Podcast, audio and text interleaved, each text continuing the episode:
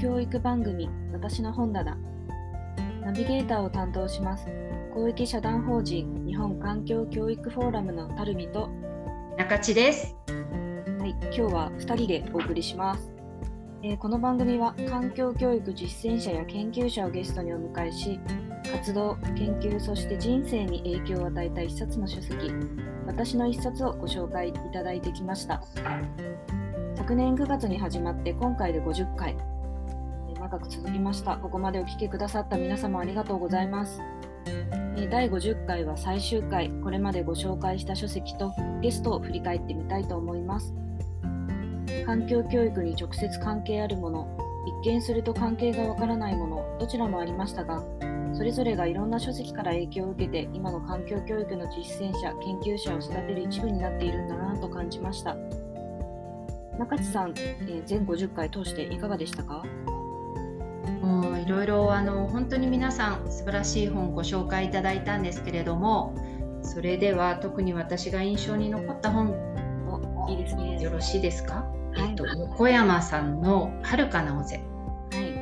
尾瀬ってねあの女性のハイカーにもすごく人気があるところなんですけれどもまああの横山さんおっしゃるには自然保護の発祥の地だったと。で、えー、と明治時代あの、まあ、豪雪地帯でもあったことこともあって、えーダム計画があって、えーいろんな方の働きかけでダム計画は白紙になったんですけれどもやはりあの人気の観光地っていうことでオーバーユースが発生してしまったで地面が踏みつけられたりかなりのダメージを受けてる。でやはりそこでも市民が頑張って大型開発からは逃れたんですけれどもそういうふうに押し寄せる人をどうやってせき止めるかとか、まあ、いろいろそういうあのお話が書かれているそうなんですけども、まあ、ちょっと驚いたのはその横山さんがこれ高校生の時に45年前っておっしゃってたんですけど出会った本。で、えー、と生物部の鳥を調べる班にいらしてその部の顧問の先生がその保護活動を牽引されてたでその出会いだったらしいんですよね。で今でもその本を、えー、と読まれて何か問題があった時に、え本の中からヒントを得ているっておっしゃっていたので、はあすごいなと思いました。でこれがなんかあの新聞の長期連載から生まれた一冊の本らしいんですけれども、まあえー、と自分のように、えー、と高校生まあ自分は高校生時代にこの本に大きな刺激を受けたっておっしゃってたんですけれどもそういう、えー長期連載が新聞にもあってほしいなっておっしゃっていてそのようなものを生み出すジャーナリズムもえーあそのようなものを生み出すのもジャーナリズムの変わらぬ使命ではないかっていうようなことをおっしゃってる今でも読んでらっしゃるっていうところになんかすごく感銘を受けました。あの人にもらったっていうのがまたいいのかもしれないですね。なんかあの私もえっ、と、えー、安倍治さんが紹介してた「センス・オブ・ワンダー」レイチェル・カーソンの本で私も初めてこのこの本読んだのは、えー多分中学生ぐらいだったんですけどえー母親にあは読んだ方がいいって渡されたんです。けど、ーうんうん。があの写真が綺麗だなぐらいだったんですけどうん。今でもちゃんと本棚にあってたまに開くしなんかこう当時の思い出と一緒に本が蘇ってくるのもいいところだなって今話聞きながら思いました。素晴らしい。でその当時にはちょっともしかしたらで飛ばしてたページも今ね見るとその年代年代でね気づくことが違ったり刺さる言葉が違ったりしますからね。そういう出会いってありますよね。確かに、うん、そうですね。あとは角間さんがご紹介してくださった「街道を行く」第31回の国松そうですね。その本のお話も、えーまあ街道っていうことについてあの道の成り立ちで人の暮らしとともに常にあったっていうことで気づきをいただきましたね。今でも角間さんはどこか新しい、まあ、土地に行かれる時にその島良太郎さんはどのようにその土地を見たのかなっていうことを、えーと、本を開いて、えー、そこをチェックしてからその場所に行かれるっていうようなことも言っていらっしゃったので。現実とそういうやり、うん、ね全43巻っておっしゃってたかな。多いな。で読み込むのはかなり大変だけどでも一生ね一生付き合えるシリーズってねいいですね。ね私はあの第4回の中澤優さんが「風の谷のナウシカ」紹介されたりとか第35回の飯田孝也さんが「ガラスの地球を救え」があの若い人が昔の作品を紹介しているっていうのも面白いなと思って。そうですね。時代を超えて愛される本っていうのは、それだけ多くの人に影響を与えるものなんだなと改めて思いました。確かに。あの飯田さんに「鉄腕アトムってじゃあ知ってます?」って言ったら「僕そのそのリアル世代ではないんです」あ確かに。あそうですよね。だからそういうもちろんテレビではねそのアニメを見てない再放送とかは飯田さんは私同世代だから分かるんですけど、親がちょうど多分それやってた時代の世代で、再放送とかを見てるみたいなのはあるかもしれないですね。確かに確かに。ね若い世代が昔のその本当に昭和の本ね振り返って紹介してくれてでもね良かったですね。このラジオ環境教育ラジオと銘打ってるんですけど、はい、第13回の高橋浩一さんが紹介された世界で一番貧しい大会が、はい。うん、14回の古谷さんが紹介された「私とは何か個人から文人へ」とか、はい、どう生きるかみたいなところに重点を置いた書籍を紹介された方も結構いらっしゃるんですけど、意外と多分半々ぐらいだったんじゃないかなちゃんと数えてないっていう、うん、もう人生に本当にねあの番組紹介の時にも人生に影響を与えた一冊って言ってましたけれども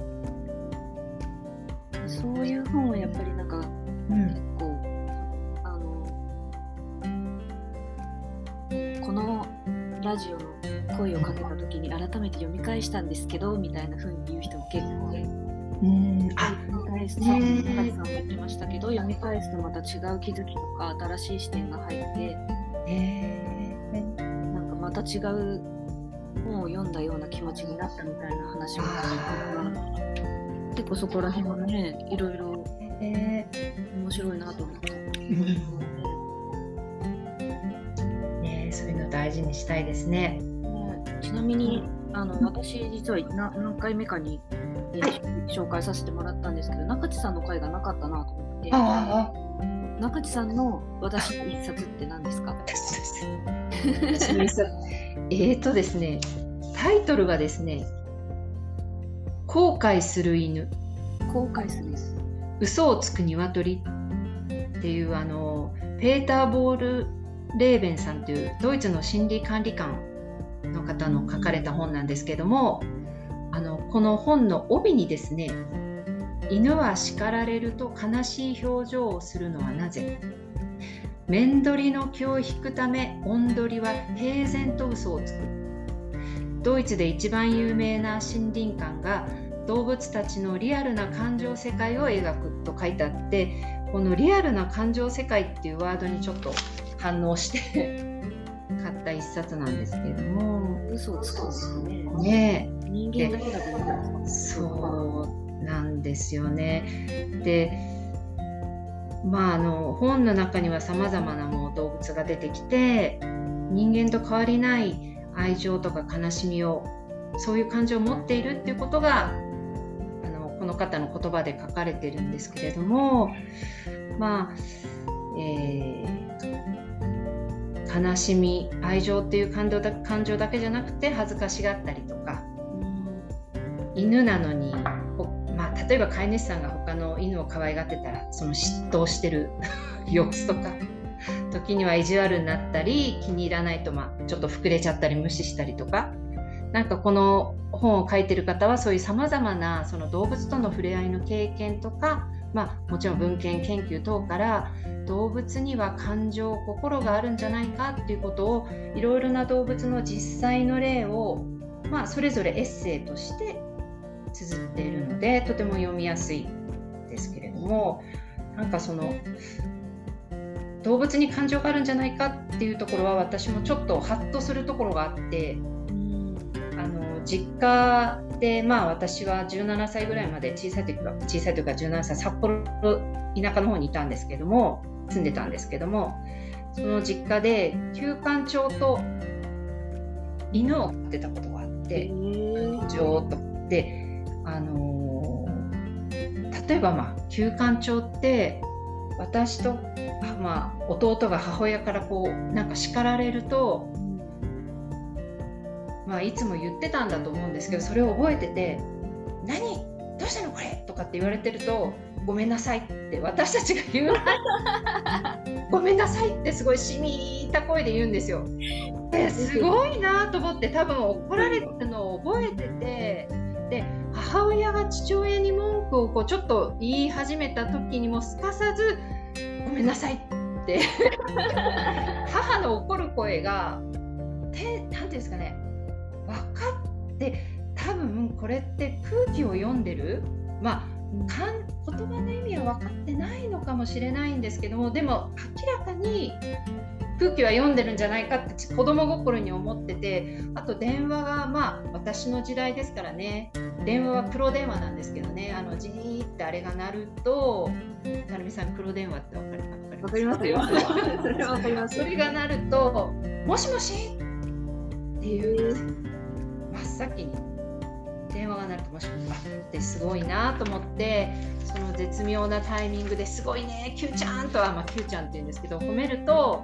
まあ嬉しそうにするわけなんですねだからもしかしてその時に私感情を持ってるんじゃないかなと思ってまあ犬なんかもねいっぱい飼ってらっしゃる方がいるからそういうあ感情を持ってるんじゃないかなって思われたりする方多くそういうご経験されてる方いらっしゃると思うんですけどもそういういろいろな例をちょっといや自分が経験したこともあってま、この本に書かれてるようなことは日頃こう愛情を持って動物たちとか、まあ、自然と接している方は共感されるんじゃないかなと。でまあそういう多彩な感情を味わって生きてるのはもしかして人っていうか人間だけじゃないんじゃないかなっていうそういう著者の著書著者の思いに私も共感しました。私がラジオの中で前に紹介した先生イソギンチャクが腹痛を起こしていますっていう鳥取環境大学の森人間行人間動物行動学っていうサブタイトルがついてるなんですけど、はい、それもやっぱりこう動物がなんでこの行動をするのかとかこういう感情が実はやっぱあるんじゃないかみたいなのを行動を見か見て観察して分析するっていう本なんですよ。